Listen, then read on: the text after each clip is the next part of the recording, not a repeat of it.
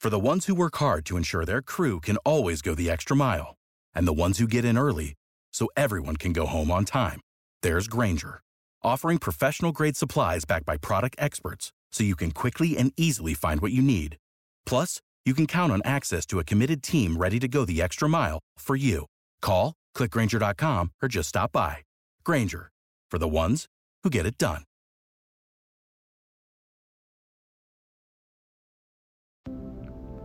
Ruth 4. Boaz redeems Ruth. Now Boaz had gone up to the gate and sat down there, and behold, the Redeemer, of whom Boaz had spoken, came by. So Boaz said, "Turn aside, friend, sit down here." And he turned aside and sat down. And he took 10 men of the elders of the city and said, "Sit down here." So they sat down. Then he said to the Redeemer, "Naomi, who has come back from the country of Moab, is selling the parcel of land that belonged to our relative Elimelech.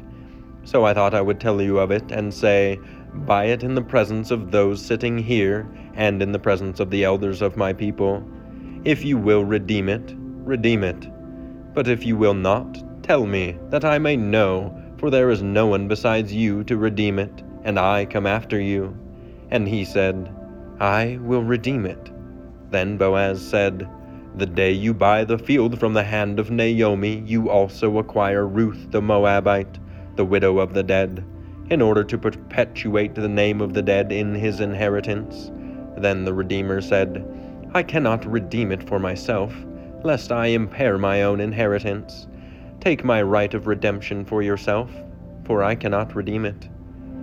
Now this was the custom in former times in Israel concerning redeeming and exchanging. To confirm a transaction, the one drew off his sandal and gave it to the other, and this was the manner of attesting in Israel. So when the Redeemer said to Boaz, "Buy it for yourself," he drew off his sandal.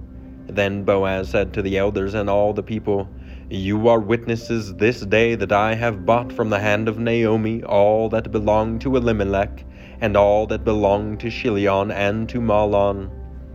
Also the Moabite, the widow of Mahlon, I have bought to be my wife, to perpetuate the name of the dead in his inheritance, that the name of the dead may not be cut off from among his brothers and from the gate of his native place. You are witnesses this day." Then all the people who were at the gate and the elders said, "We are witnesses. May the Lord make the woman who was coming into your house like Rachel and Leah, who together built up the house of Israel.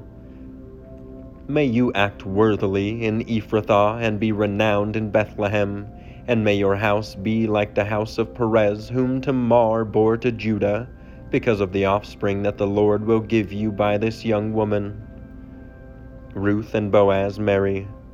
So Boaz took Ruth, and she became his wife.